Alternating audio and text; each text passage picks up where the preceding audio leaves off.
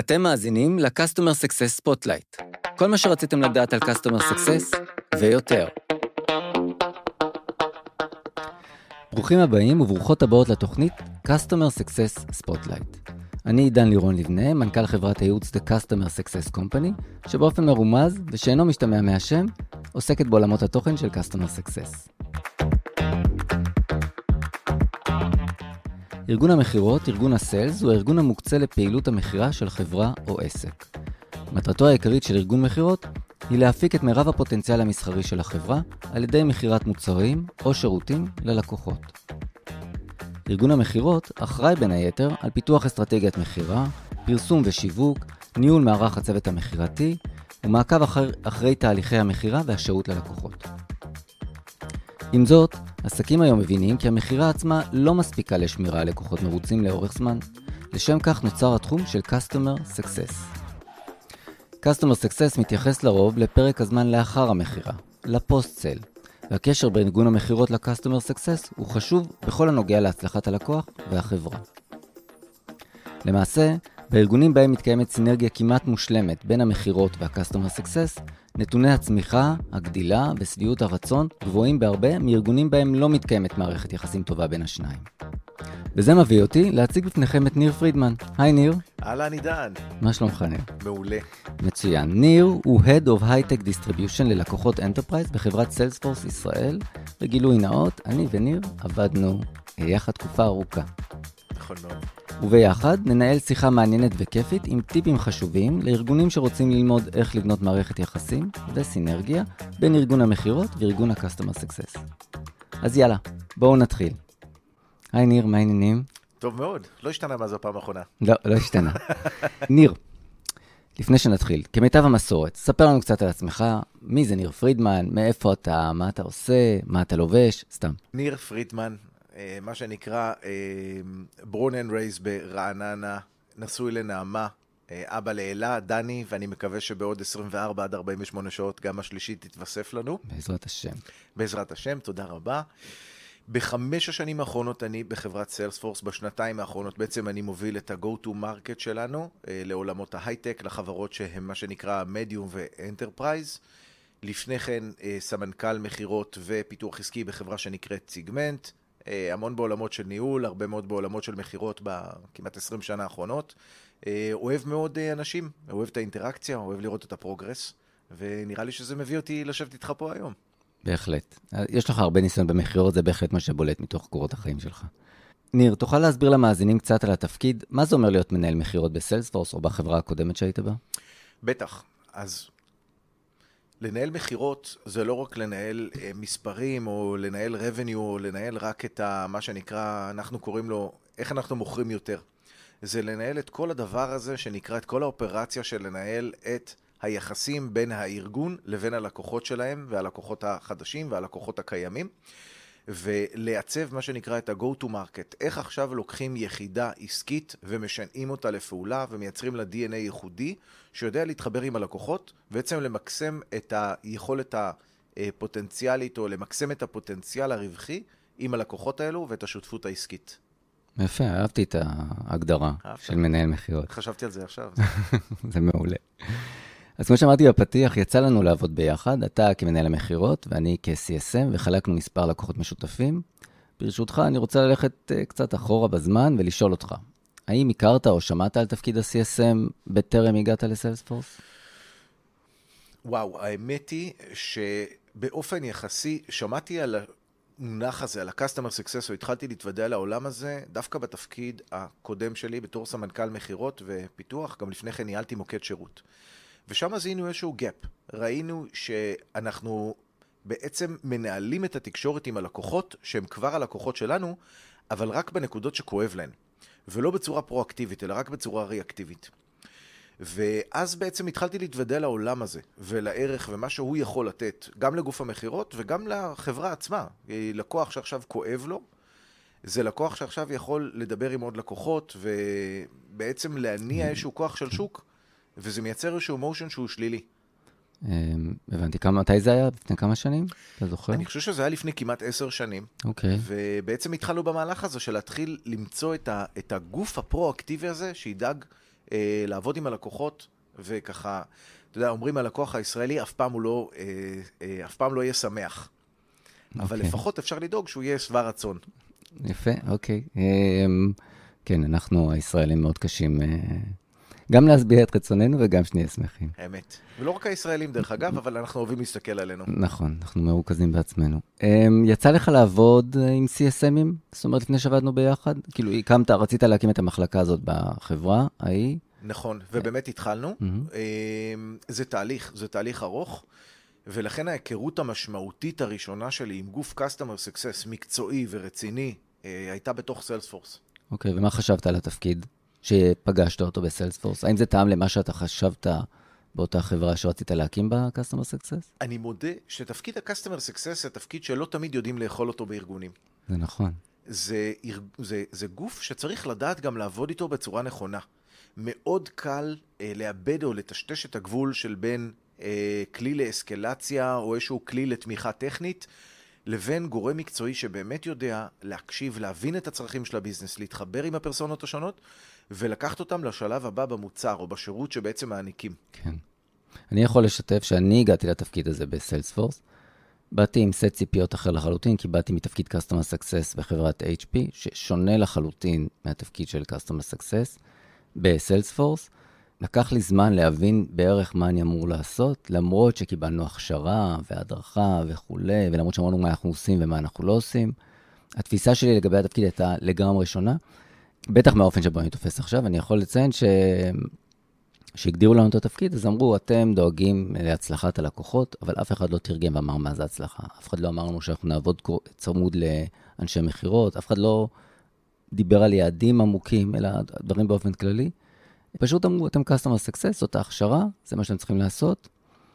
אז כן, זה שונה. כל תפקיד, וזה מביא אותי לנקודה שכל תפקיד customer success הוא שונה בין ארגון לארגון. כמעט אין זהות מוחלטת.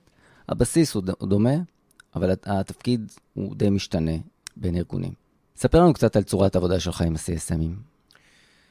אז אני חושב שקודם כל זה משהו שהוא גם מתפתח עם השנים, ואתה גם לומד לזהות את האזורים שבהם יש מינוף והצלחה משותפת. כי לפעמים הגבול הזה, כמו שאמרנו, מטשטש. איפה המכירות נעצרות, איפה נכון. ה-customer success מתחילים, איך בעצם עושים את זה. ואני חושב שזה גם סוג של אבולוציה ושינוי ארגוני, וגם התאמה עם הלקוחות. באופן אישי אני מאוד מאמין בפרואקטיביות, בפעולה שמייצרת איזושהי הבנה של מה הלקוחות צריך, לאן הלקוח רוצה להגיע, והחיתוך הקר שבדרך כלל עושים בין הסקסס לבין הסיילס, הוא לרוב יתבטא האם זה מאמץ שהוא אה, לפני המכירה, או האם זה מאמץ שהוא אחרי המכירה. אבל האמת היא שהמציאות היא משתנה, וגם אנחנו למדנו את זה, כי הבנו שהרבה פעמים כשה-customer success הוא פרואקטיבי, והוא יודע לאתר את האנשים הנכונים בארגון שיעזרו לייצר את השינוי, זה דווקא מו- מוביל למהלכים שהם לפני מכירה עתידית נכון. בעולמות שלנו. למעשה, ה-CSMים הם אה, אנשי מכירות בסתר, אפשר להגיד להם. הם מוכרים בלי למכור. מי שמצליח לעשות את זה בלי להגיד אני מוכר, אה, או לעשות את זה בצורה כזאת שהיא בולטת, בהחלט אה, מצליח להגיע ללקוח ולמכור בלי שהוא מתאמץ למכור. לגמרי. אני רק אוסיף על זה גם שהיום אנחנו נמצאים בעידן של subscription. כן, לכולנו נורא קל להיכנס לאתר של נטפליקס ולרכוש עכשיו איזשהו מנוי או של דיסני, וביום שלא בא לנו אנחנו חותכים את זה. ואנחנו מבינים היום שבעולמות האלו, גם המכירות הם חייבים to coexist עם ה-success, כי ברגע שהמכירה בוצעה, אני רוצה שאותו לקוח ימשיך להשתמש, ישתמש, ישתמש טוב, ויותר מזה אפילו ירחיב את השימוש שלו. ופה אני חושב שה-success אה, נכנס לתמונה. אה, נכון. אני יכול לשתף מהצד שלי, איך שזה נראה, עבודה עם אנשי מכירות. אה, היינו צריכים ליצור איזשהו גבול מאוד ברור, כמו שציינת, איפה אני בתור CSM אה, מתעסק או נוגע או עובד עם הלקוח, ואיפה האיש המכירות. אה, לפעמים היה קשה גם ללקוח להבין את זה, וזה אחד הדברים. אני חושב שבסופו של דבר, תכף נדבר על זה, עבודה משותפת ונכונה בין ארגון המכירות לבין הסקסס יכולה אה, אולי, אולי לטפל בגבולות האלה בצורה הרבה יותר קלה, בטח מהצד של הלקוח. הלקוח בסופו של דבר יראה אותנו כגוף אחד, וזה לא משנה למי הוא פונה. כמובן, כל אחד יטפל באחריות שלו ובתפקיד שלו, אבל, אבל כן, נדבר על זה אחר כך תכף מבחינת uh, הסינרגיה הזאת שציינו. אין בעיה, אני אחכה שנדבר על זה. סבבה. שאלה שקשורה לעבודה עם CSMים. יצא לך לעבוד עם CSMים שלקחו חלק בתהליך מכירה, שעשו אפסלים או קרוסלים, ולפני שאתה עונה על השאלה הזאת, אשמח אם תסביר למאזינים ולמאזינות מה זה אפסל, מה זה קרוסל בכלל. בטח. אז קודם כל בוא נתחיל ממה זה בעצם אפסל. נניח שיש לנו לקוח שהוא משתמש במוצר, והוא קונה יותר מאותו מוצר. זה למעשה אפסל. לדוגמה, אם יש לו רישיונות והוא רוצה עוד רישיונות, זה נקרא אפסל? נכון, אם זה רישיון מאותו סוג. מאותו סוג, כן. בואו ניקח נגיד את סיילספורס, אולי זה יהיה קל, אז כל מי שעוסק בעולמות של סיילס, ונניח שעכשיו גייסנו עוד 100 אנשי מכירות, הם יצטרכו עוד רישיונות של סיילס, זה למעשה אפסל. זה צד אחד גם של הצלחה, כי אם הלקוח מבסוט, הוא גם מרחיב את השימוש שלו מאותו התחום, וזה חשוב, זה אחד. בואו נדבר על קרוסל. cross-sell זה היכולת להרחיב את השימוש מסט מוצרים משלים, לדוגמה, service. הרי בסופו של דבר הלקוח לא מעניין אותו בדיוק עם מי מדברים איתו מהמכירות או מהשירות, רוצים לייצר איזושהי תמונה אחודה. וכשחברה משתמשת במוצרים משלימים, היא יכולה לייצר גם ב-sales וגם ב-service תמונה אחודה של אותו לקוח. אז אני רגע, אני חוזר לשאלה ששאלתי קודם. יצא לך לעבוד עם CSM ים שלקחו חלק בתהליך המכירה, שבאמת עשו upsell ים ו-cross-sell ים ונמדדו על זה? כן, אה, האמת שגם אצלנו בסיילספורס היו כל מיני נקודות ומטריקות מסוימות שבהם ה-CSMים בעצם נכנסו לתמונה, mm. מפתיחת הזדמנויות ועד KPIs של אה, שעות עבודה ואיך זה יכול אה, to be channeled לכיוונים של מכירות ומתי נכון גם להכניס אותנו לתמונה, אז התשובה היא בהחלט כן. הם עשו את זה בסיילספורס ב...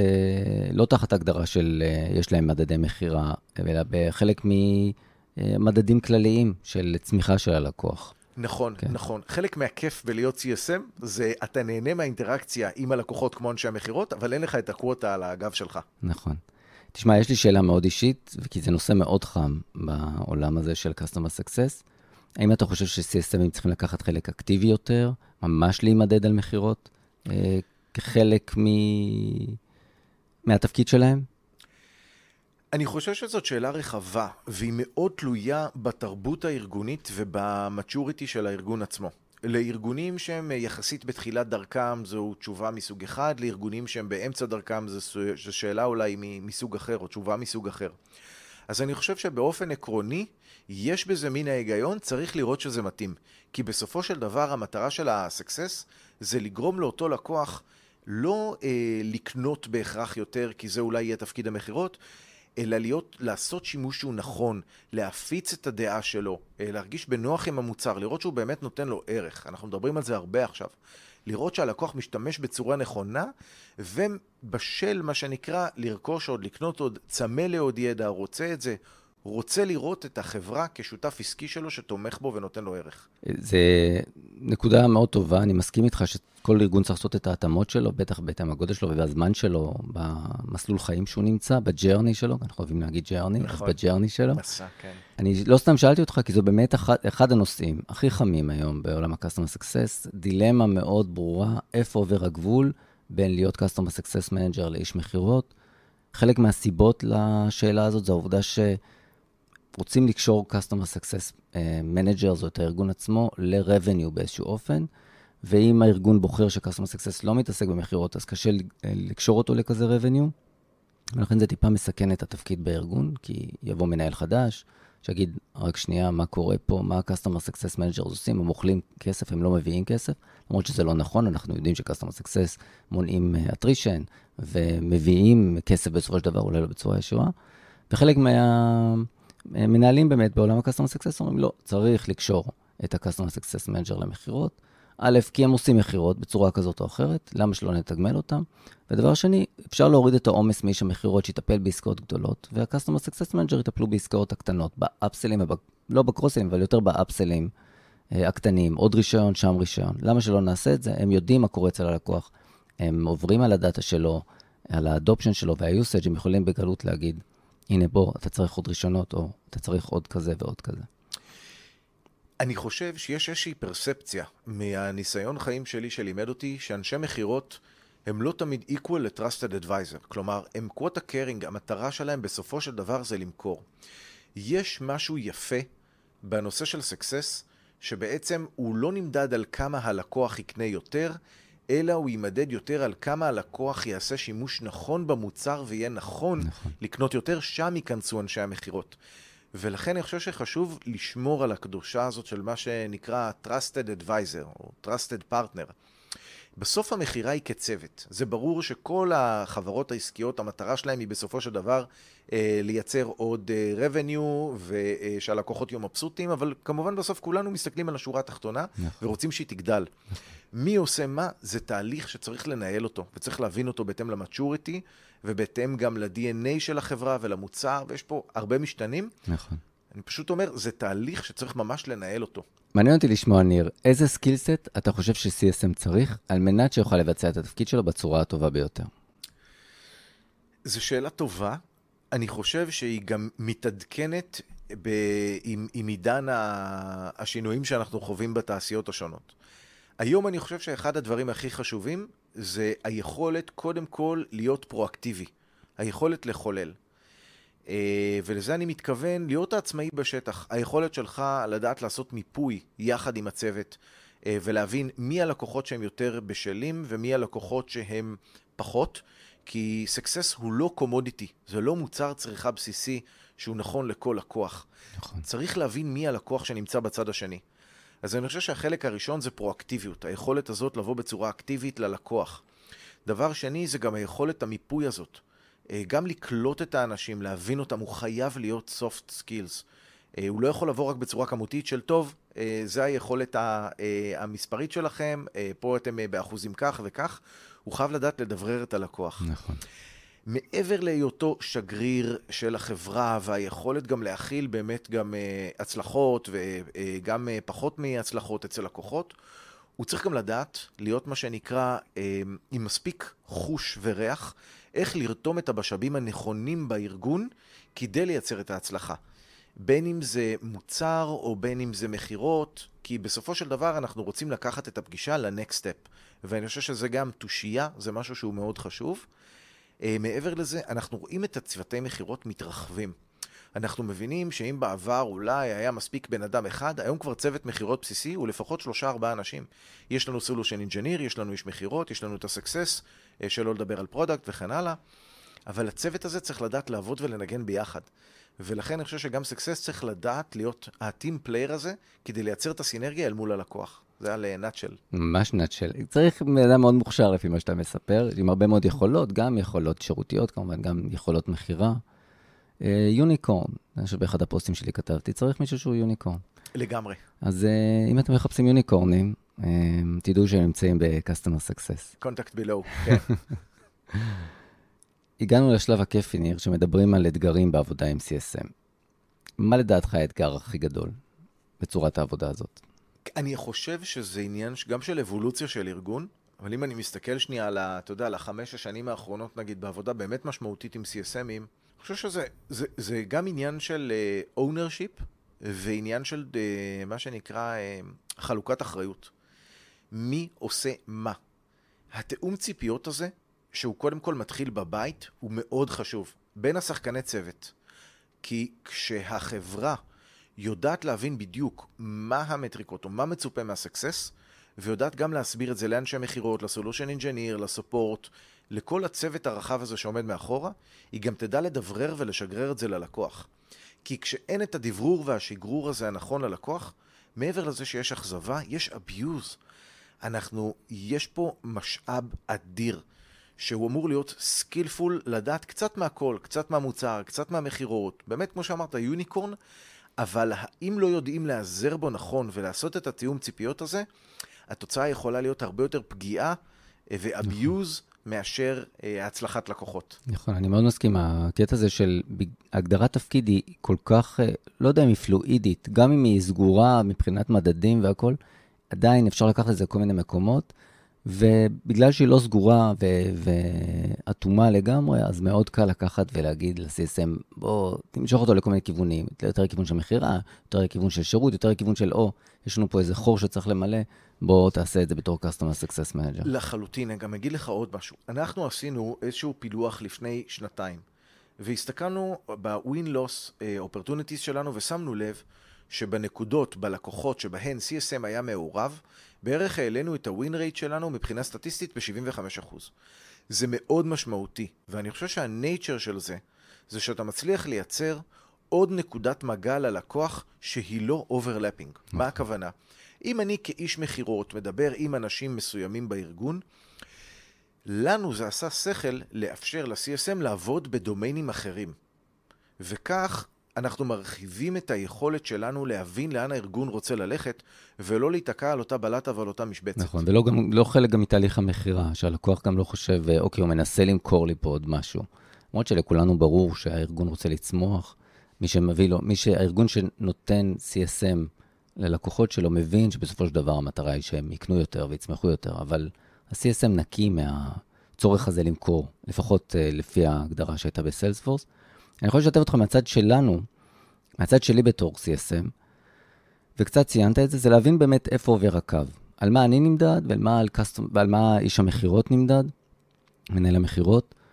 אה, ולקח לי גם את זה זמן קצת להבין, כי הייתה איזשהו סוג של חפיפה באיזשהו מקום, האינטרסים שלנו לא תמיד אה, זהים, הם לרוב זהים, אבל לא תמיד זהים.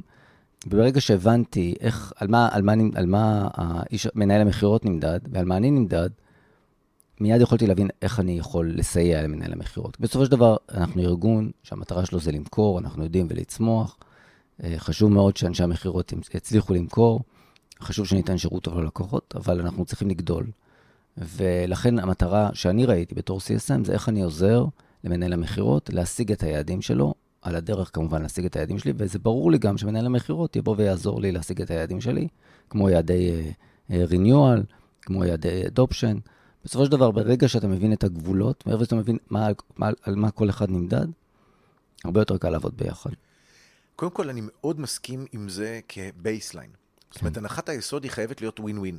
מה המטריקות שלך, מה המטריקות שלי. אני כן חושב שהיום יש איזושהי מילה שהיא מאוד חוזרת על עצמה, והיא performance. כן. והרבה ארגונים עכשיו עושים מה שנקרא Back to Basics, ומדברים כרגע על המילה הזאת של performance, וחזרה למטריקות ו-KPIs ו- OKRs וכן הלאה, אבל יש גם משהו, אה, אני לא רוצה להגיד מסרס, אבל מגביל במונח performance. כי performance בעצם בא ואומר, זה היעדים שלך, זה המדדים שלך, בוא תגיע ל-bar. ואני חושב שהמינוח שאנחנו צריכים אולי להשתמש בו יותר, זה excellence. כי אם אתה excellence driven, אתה לא תעצור ב-performance. ופה המטרה שלך זה להטיס את היכולות של הלקוח קדימה, יחד עם ה-CSM, ולא לעצור ברגע שהגעתי ל-bar, ל-quota, ל-performance, או לא משנה מה. נכון. וזה mindset. אני מסכים איתך, זה ממש עולם ה-customer success. העניין הוא שקשה למדוד הצלחה. איך מודדים הצלחה? אי אפשר לשים רק מדדים. יש מדדים, אבל אי אפשר רק מדדים. איך אתה מודד את הקשר שלך עם הלקוחות? אה, איזה מדד אתה יכול לשים על זה? איך אתה מודד את הקשר שלך עם בני הזוג או בנות הזוג שלך? אתה לא יכול למדוד את זה ב performance שלי היה טוב או לא טוב, ה-KPI כזה או אחר. זה אחת הדילמות, דרך אגב, המובילות בעולם ה-Customer Success, איך אני מודד הצלחה, שלא רק דרך uh, מושגים של KPI ומדדים. נכון, פה דרך אגב יש לנו ממש מה שנקרא ה-tangible ואת ה-intangible. ROI בעיניי הוא לא רק נמדד האם ה-Customer Success עזר לייצר מכירה מאותו לקוח. כי בואי נחשוב על לקוח שהוא לא מרוצה, והוא לקוח חשוב. ובעצם הוא הולך והוא מפיץ את הבשורה, הוא מדבר על זה בשוק, האימפקט של זה הוא מאוד משמעותי, ה-cost of attrition, נכון. שלא תמיד מדברים עליו. ולעומת זאת, לקוח שהוא מרוצה, והוא הולך והוא מספר, אנחנו גם uh, בשוק הזה ובכלל, העולם הוא עולם קטן. קטן, בטח בישראל. לגמרי, ונורא קל להוציא איזה פוסט בלינקדאין, או לא משנה מה, או באינסטוש היום, או לא נכון. משנה איפה. של מישהו שהוא מבסוט מלקוח או לא מבסוט. נכון. ולפעמים זה דברים שאנחנו לא בהכרח מודדים אותם רק במאמץ מכירות, אלא גם צריך להסתכל על cost of attrition. מה היית ממליץ לארגון שנמצא בתחילת דרכו ויש לו כבר ארגון מכירות ומחשבות על ארגון של customer success? על מה הוא צריך לחשוב ומה לתכנן כשהוא מקים את ארגון ה-customer success שלו? אני חושב שמילת המפתח פה היא תכנון. ובתכנון זה אומר להסתכל שנייה, למרות שאנחנו במציאות משתנה, מה ה vision של החברה לעוד חמש שנים קדימה. לצד זאת, מה ה-DNA של החברה. כי יש חברות שהן מתנהלות ב-DNA מסוים, ולהביא להם customer success יכול להיות שהוא לא מתאים. יש חברות שנמצאות ב stage מסוים. לדוגמה, growth mindset או revenue mindset. זה דברים שהם לפעמים שונים, לא תמיד הם חופפים. האם אני רוצה להשיג עכשיו כמה שיותר לקוחות משתמשים, ה-active users, או האם אני רוצה, מה שנקרא, להגדיל כמה שיותר את השורה התחתונה. אז אני חושב שמילת המפתח פה היא תכנון נכון והבנה, קריאה של המפה של ה-DNA. איזה חומר אנושי יש לי היום?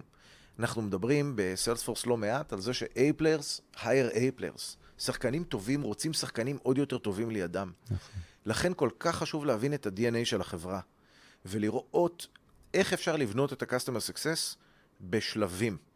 זה לא שפתאום אה, לוקחים איזשהו גוף ומגייסים עשרה אה, סטודנטים או אה, חבר'ה צעירים נכון. או אני לא יודע מה, אה, ופתאום אומרים להם, טוב, אה, הצלחת לקוחות ובהצלחה.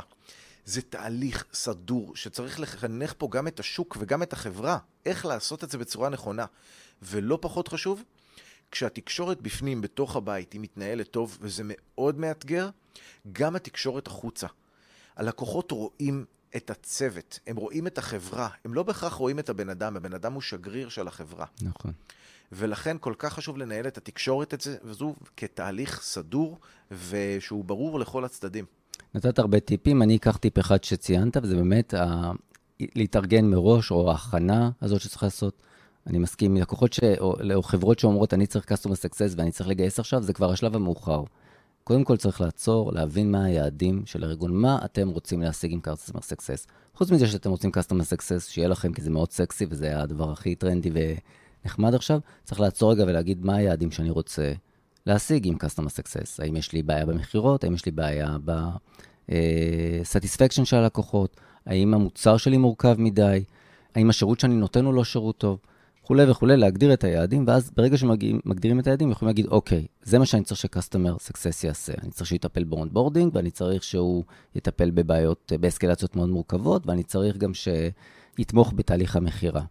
לפי זה מגייסים את ה-Customer Success Manager הנכון, ובונים את הצוות הנכון, עם junior או לא junior, experience לא experience, בונים אסטרטגיה.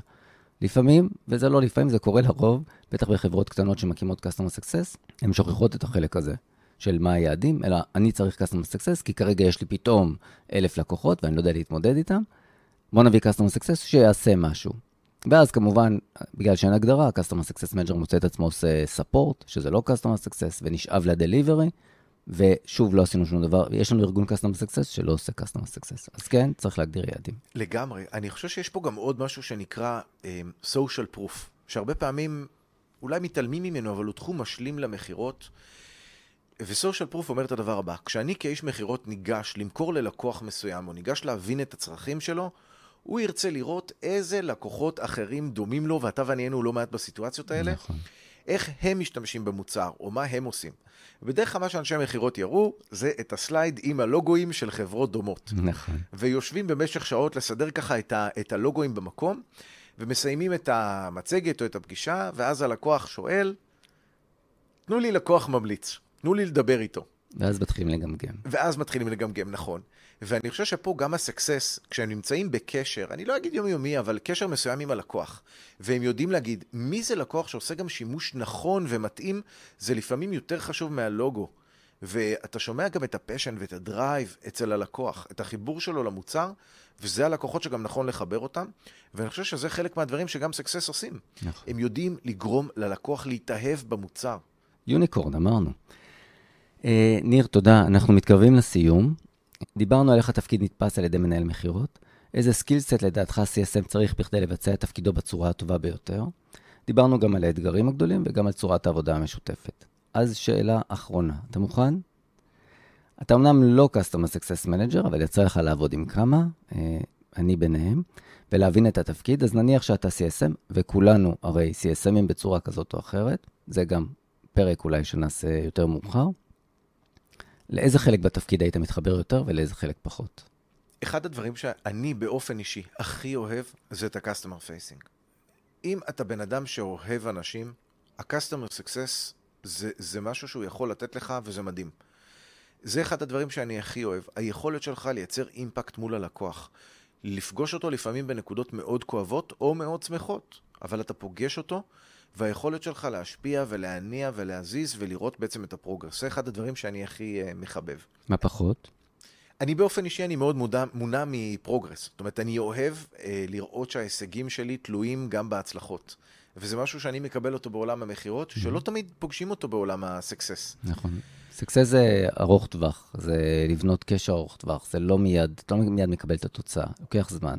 נכון, במיוחד שאנחנו אנשי מכירות וגם המשכורת שלנו בנויה על ההצלחות, ככה אנחנו מתוגמלים. נכון. אז אני חושב שיש משהו גם אה, מספק בזה, ושאצל סקסס הוא שונה. יותר מזה, גם אני אגיד משהו שנגעת בו מקודם, יש יתרון אדיר גם לסקסס, שלא תמיד רואים אותו כשמסתכלים על גוף המכירות. אני אתן דוגמה. בתור איש מכירות אתה מחזיק המון כדורים באוויר. אתה בעצם הנציג של הלקוח, כלומר, כשיש בעיה, בין אם זה בספורט או בין אם זה בכל דבר אחר, הלקוח פונה אליך. הלקוח פונה אליך. Mm-hmm. כשהסקסס נמצא שם, ונמצא שם טוב, זה מפנה המון מה-mind space, מה-bandwidth של איש המכירות, שהוא יכול באמת להתפקס ולהתמקד במה שהוא צריך לעשות, נכון. ובמה שהוא טוב בו. וזה מפנה מקום לכולם. כך שזה עוד משהו שהוא נורא חשוב, לפנות את אנשי המכירות שלך, כדי שיתרכזו בדברים החשובים שלהם, ולאפשר את אותו מקום לסקסס להתרכז בדברים החשובים להם וללקוחות. זהו, ניר, הגענו לסוף הפרק, תודה רבה אה, שהתארחת אצלנו וששיתפת את התובנות המאוד חשובות שלך. ובנימה אישית, ניר, אה, אני לא חושב שאי פעם יצא לנו לנהל שיחה כזאת בזמן שעבדנו ביחד, ועדיין היה לנו קשר מצוין, בסינרגיה מעולה, פעלנו כצוות אחד מול הלקוחות, ואני יודע שהלקוחות הבינו, העריכו ואהבו את זה. אז מכאן אני רק יכול לפנות למאזינים ולמאזינות ולהגיד שחשוב מאוד להשקיע בקשר הזה, בין המכירות לסקסס, לא רק קשר ארוך טווח עם הלקוחות, גם קשר עם בעלי התפקידים השונים בארגון שאתם עובדים בו. זה יתרום להצלחתכם האישית, להצלחת הארגון, ולא פחות חשוב, להצלחת הלקוחות שלכם. אז אני שמח שיצא לנו לעבוד ביחד, ניר. שוב, תודה רבה. תודה לך, עידן, היה לי כיף, ויאללה, בוא נעשה את זה שוב. יאללה. ואתם מאזינים ומאזינות יקרים ויקרות, תודה שהאזנתם. כמובן שנשמח אם תדרגו אותנו, תשאירו תגובות וגם רעיונות לנושאים שמעניינים אתכם, ותשתפו את הפודקאסט עם מי שאתם רואים לנכון. ניפגש בפרק הבא בפודקאסט Customer Success Spotlight, הפודקאסט שמדבר על כל מה שרציתם לדעת על Customer Success ויותר. להתראות. thank you